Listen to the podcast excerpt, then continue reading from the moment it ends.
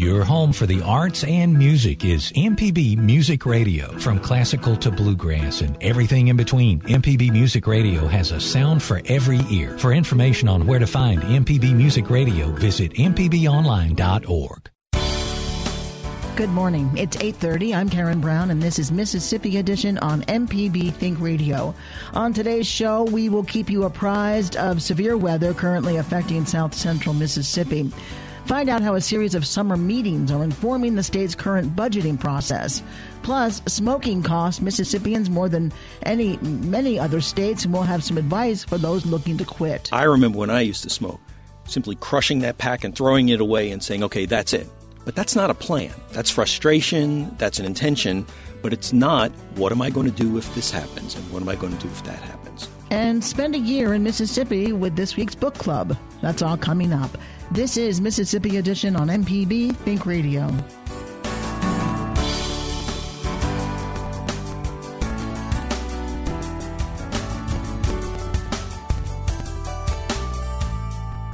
Lawmakers are spending this legislative session taking a close look at the budgeting process. A series of hearings over the summer were designed to give legislators the chance to examine how state agencies could spend tax dollars more efficiently.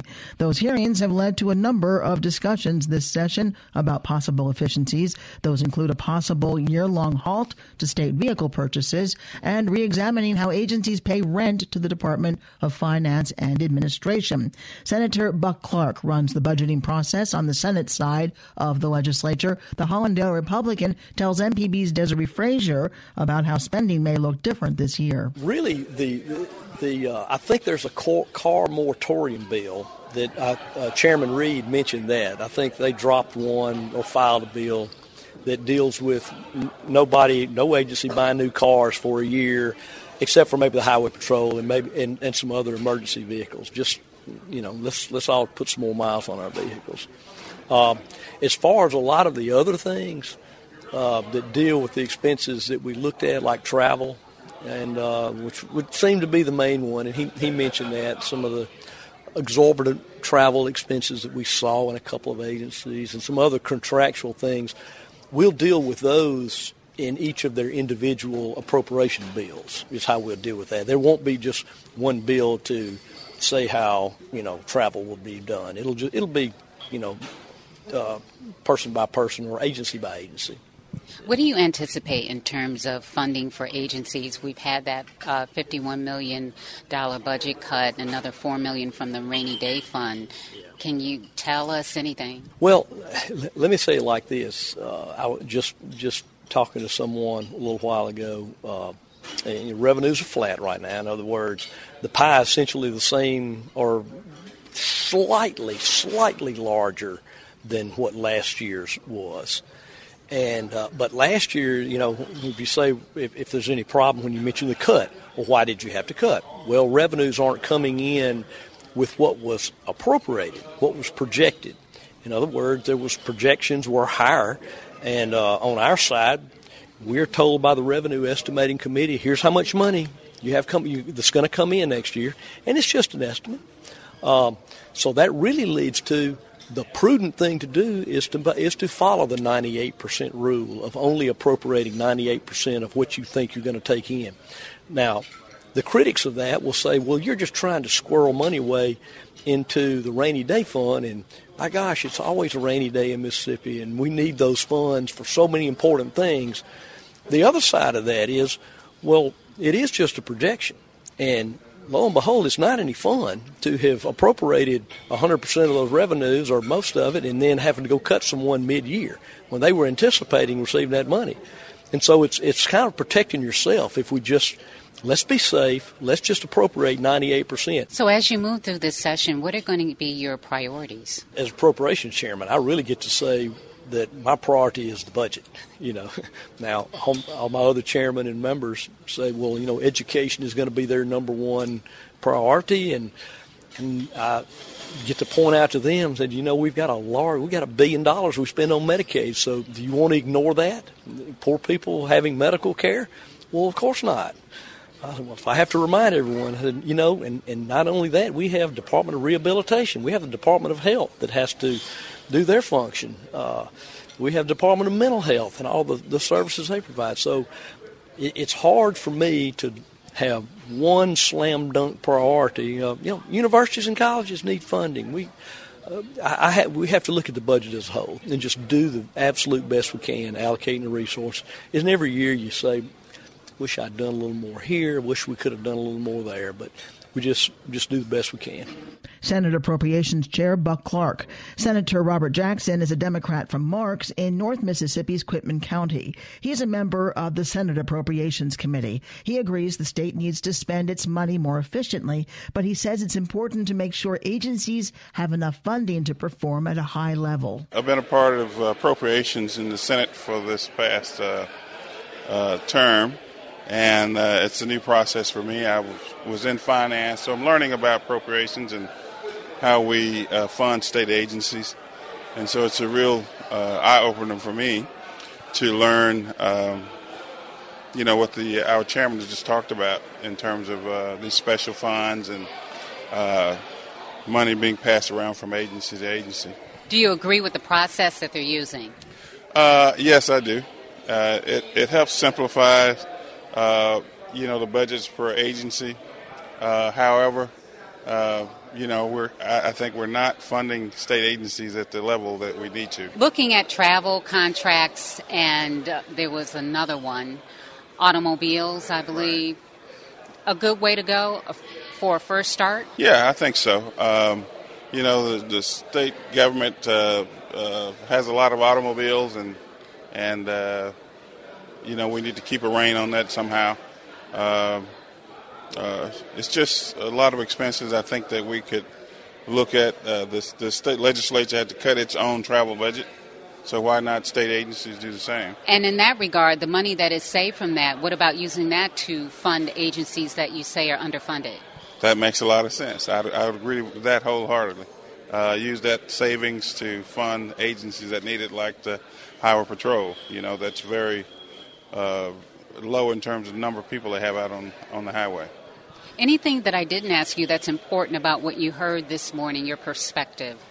Well, my perspective is that uh, we need to, you know, grow the state budget. Uh, uh, we did a lot of cuts last year uh, for, uh, you know, uh, for big business, and somehow I think that, that those savings the big business will incur will be find themselves on the backs of the working class, and uh, I'm just so I'm looking out for that to make sure that we don't put any burden on working families that that uh, we don't need to. Democratic Senator Robert Jackson. We also heard from Republican Senator Buck Clark. Smoking costs Mississippians more per capita than it does in other states. We'll have some advice on kicking the habit next. This is Mississippi Edition on MPB Think Radio. The following is a severe weather alert from MPB Radio. And we've been watching. We've been watching a tornado move its way uh, across uh, part of Mississippi here, and in fact, there is a tornado war- warning that remains in effect until 8:45, another about seven minutes for northeastern Smith County. A tornado warning for northeastern Smith County. That tornado is radar confirmed. It is a damaging tornado. Flying debris will be dangerous to those caught without shelter. Mobile homes will be damaged or destroyed. Damage to roofs, windows, vehicles could occur. Tree damage is likely, and the tornado will be near Pineville around 845. So once again, a confirmed, a radar confirmed tornado warning remains in effect until 845 for northeastern Smith County. This is Think Radio.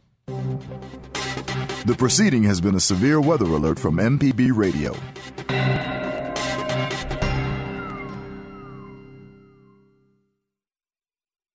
This is Mississippi Edition on MPB Think Radio. I'm Karen Brown.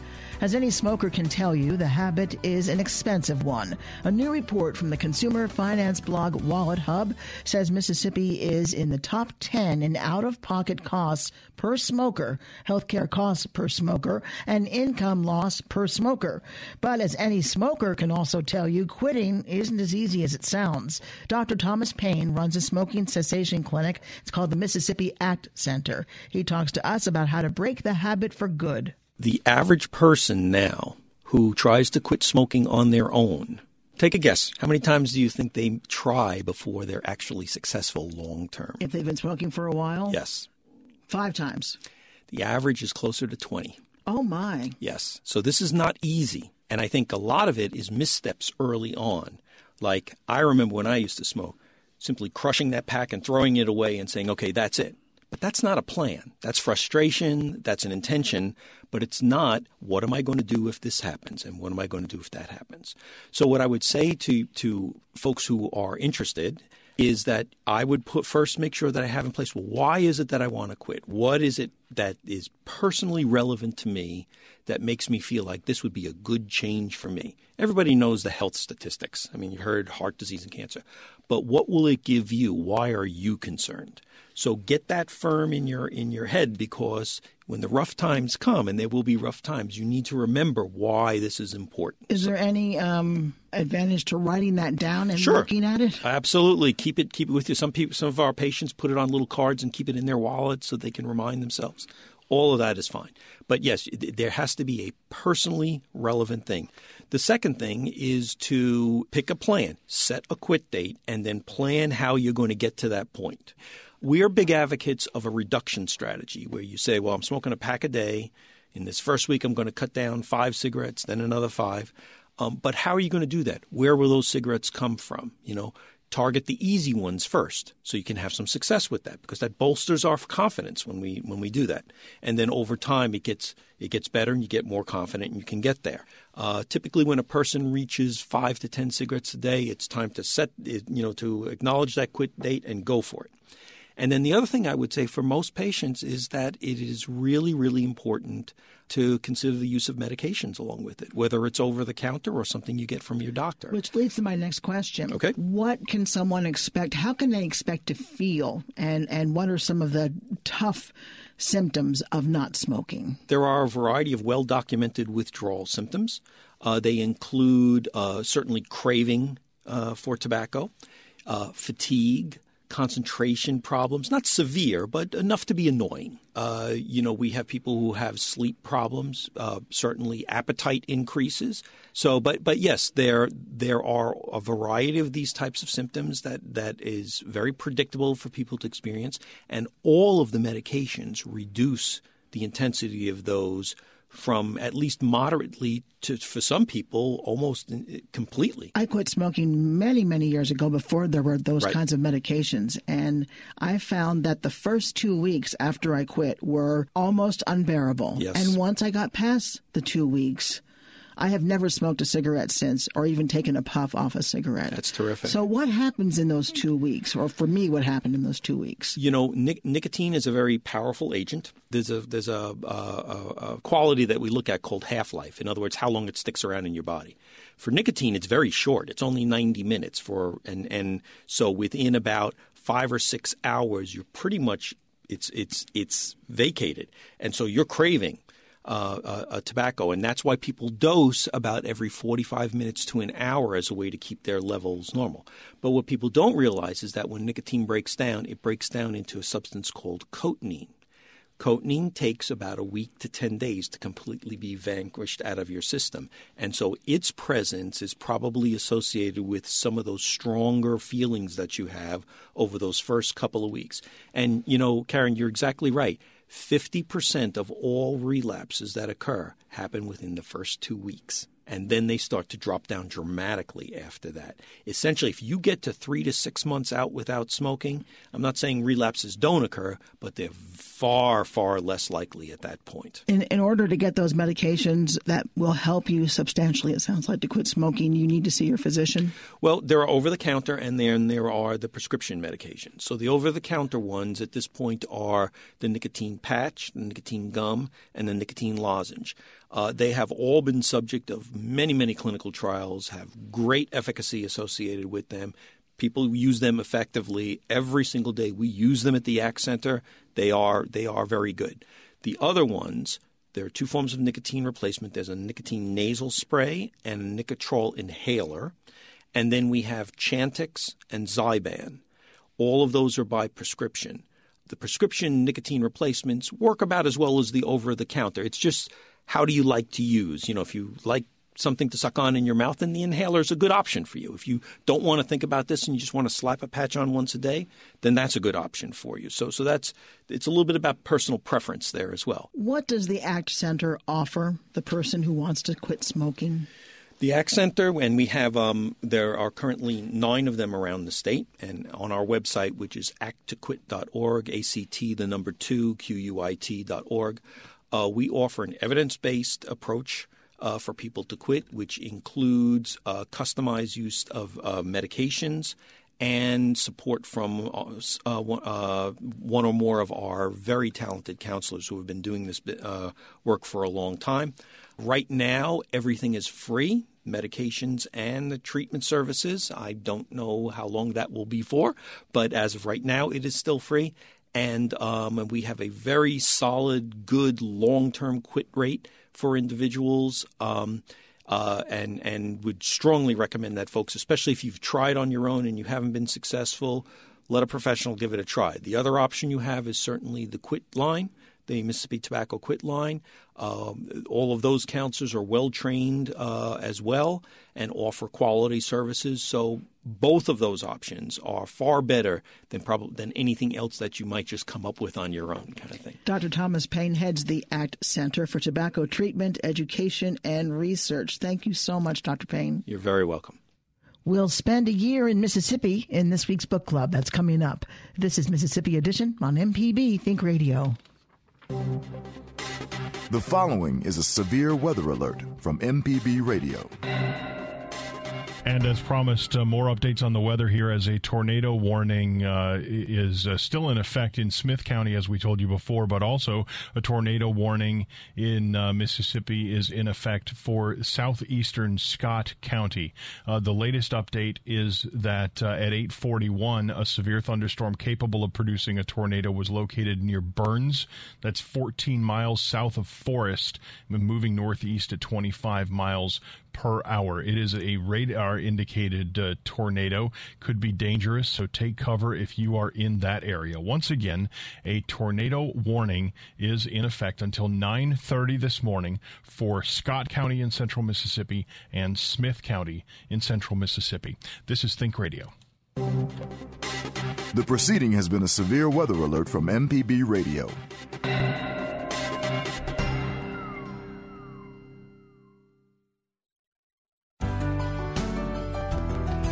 This is Mississippi Edition on MPB Think Radio. I'm Karen Brown. A new collection of essays features Mississippi writers from many walks of life. It's called A Year in Mississippi, and its authors write about our state from the perspective of each season winter, spring, summer, and fall. Judy H. Tucker, one of the collection's editors, joins us in this week's book club. Well, the hook is what there is to do and celebrate about Mississippi.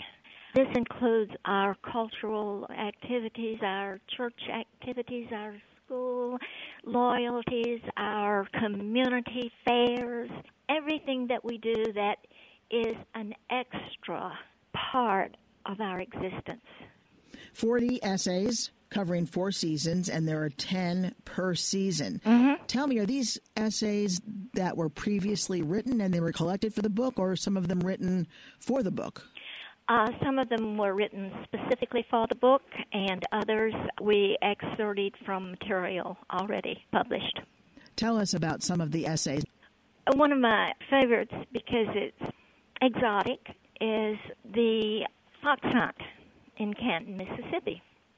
They bring out their finest horses. They dress for an English fox hunt.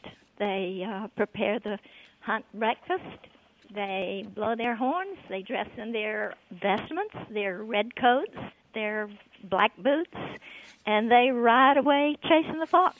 And they do this all morning, and then they come home to a grand breakfast. That still happens? Yes, it does. Who wrote that essay? That was Janice Clemens, and the name of the club is the Chula Homa Hunt Club in Madison County. Tell us about some of the more notable writers that we may have heard of. One of my very favorite, and one of my favorite essays is Willie Morris. I had this particular thing about Friday night football in small towns. the thing that brings a town together. And especially after integration, where the blacks and the whites were playing together, making a team. They were a team. And the people from all walks of life who came to those public schools and cheered for their team. And Willie Morris was, at that time, he was tracking a young athlete from Philadelphia, Mississippi, named Marcus Dupree. He ended up writing a best-selling book about it's called The Courtship of Marcus Dupree. And the material that I chose to excerpt was Willie going for the first time to the stadium in Philadelphia, Mississippi, and watching Marcus Dupree play the hoopla and how everybody was yelling for Marcus. I mean, the whole town was excited about this player because he was so fantastic. And looking through the the titles, you know, I see a lot of areas represented. The battle for the golden egg. We know what yeah. that's about. Mm-hmm. Christmas mm-hmm. in the past. Mm-hmm. The blessings mm-hmm. of the fleet. I mean, these are events that really do take hold in Mississippi or yeah. are really embraced by Mississippians. Is this book for tourists or is it for Mississippians sort of realizing here's what we have in our state? Well, of course, it's for both. I think it will primarily sell to Mississippians. It's not so much for a tourist. It really is for people who involve themselves in these activities. One example is Sid Salter's essay about the Neshoba County Fair. Now, the Neshoba County Fair, as you perhaps know, is unique to Mississippi. It began way back in the 1800s when it was an agricultural fair, and people bought their best pumpkins and their best squash and showed them off at the fair, and they talked about agricultural endeavors and so forth and so on. But it became a house party, a two week house party where they had grandiose political speakers. It became oversized and and it became famous. National Geographic did a story about the Neshoba County Fair, but Sid Salter had roots all the way back. And Sid was a perfect person to write about it, and he did it in a wonderful fashion. Well, that's just one of 40 essays for 4 mm-hmm. seasons, 10 per season in the book A Year in Mississippi. It is edited by Charline R. McCord and who we've been speaking to, Judy H. Tucker. Judy, thank you very much. Well, I appreciate you calling. Before we leave you, Ezra Wall has the latest on severe weather in the state. Ezra, still the tornado warning remains in effect for 9:30 uh, until 9:30 this morning for Scott County in central Mississippi and northwestern Smith County in central Mississippi. At 8:41, a severe thunderstorm capable of producing a tornado was located near Burns. That's 14 miles south of Forest, moving northeast at 25 miles per hour. So again, a tornado warning remains in effect for Scott County and for Smith County until 9:30 this morning. Other warnings in effect uh, for Mississippi, the other ones that we usually tell you about are those flash flood warnings, and there are flash flood warnings. Uh, let's see, a flash flood warning uh, remains in effect until 10:15 for Franklin County and for Lincoln County and for southwestern Jefferson County. So uh, the, those uh, all in effect until 10:15 flash flood warnings there. So we'll definitely keep you apprised throughout the morning and throughout the day as uh, as uh, the weather continues to move through the state Stay tuned to MPB Think Radio for local Mississippi based programs all morning long. Coming up at 9, it's Creature Comforts. Then at 10, MPB Season Pass. And at 11, stay tuned for Southern Remedy. If you missed part of the show today, you can listen to past episodes of this and other Think Radio programs online at mpbonline.org or by downloading the MPB Public Media app in any mobile store. Join us tomorrow on MPB Think Radio.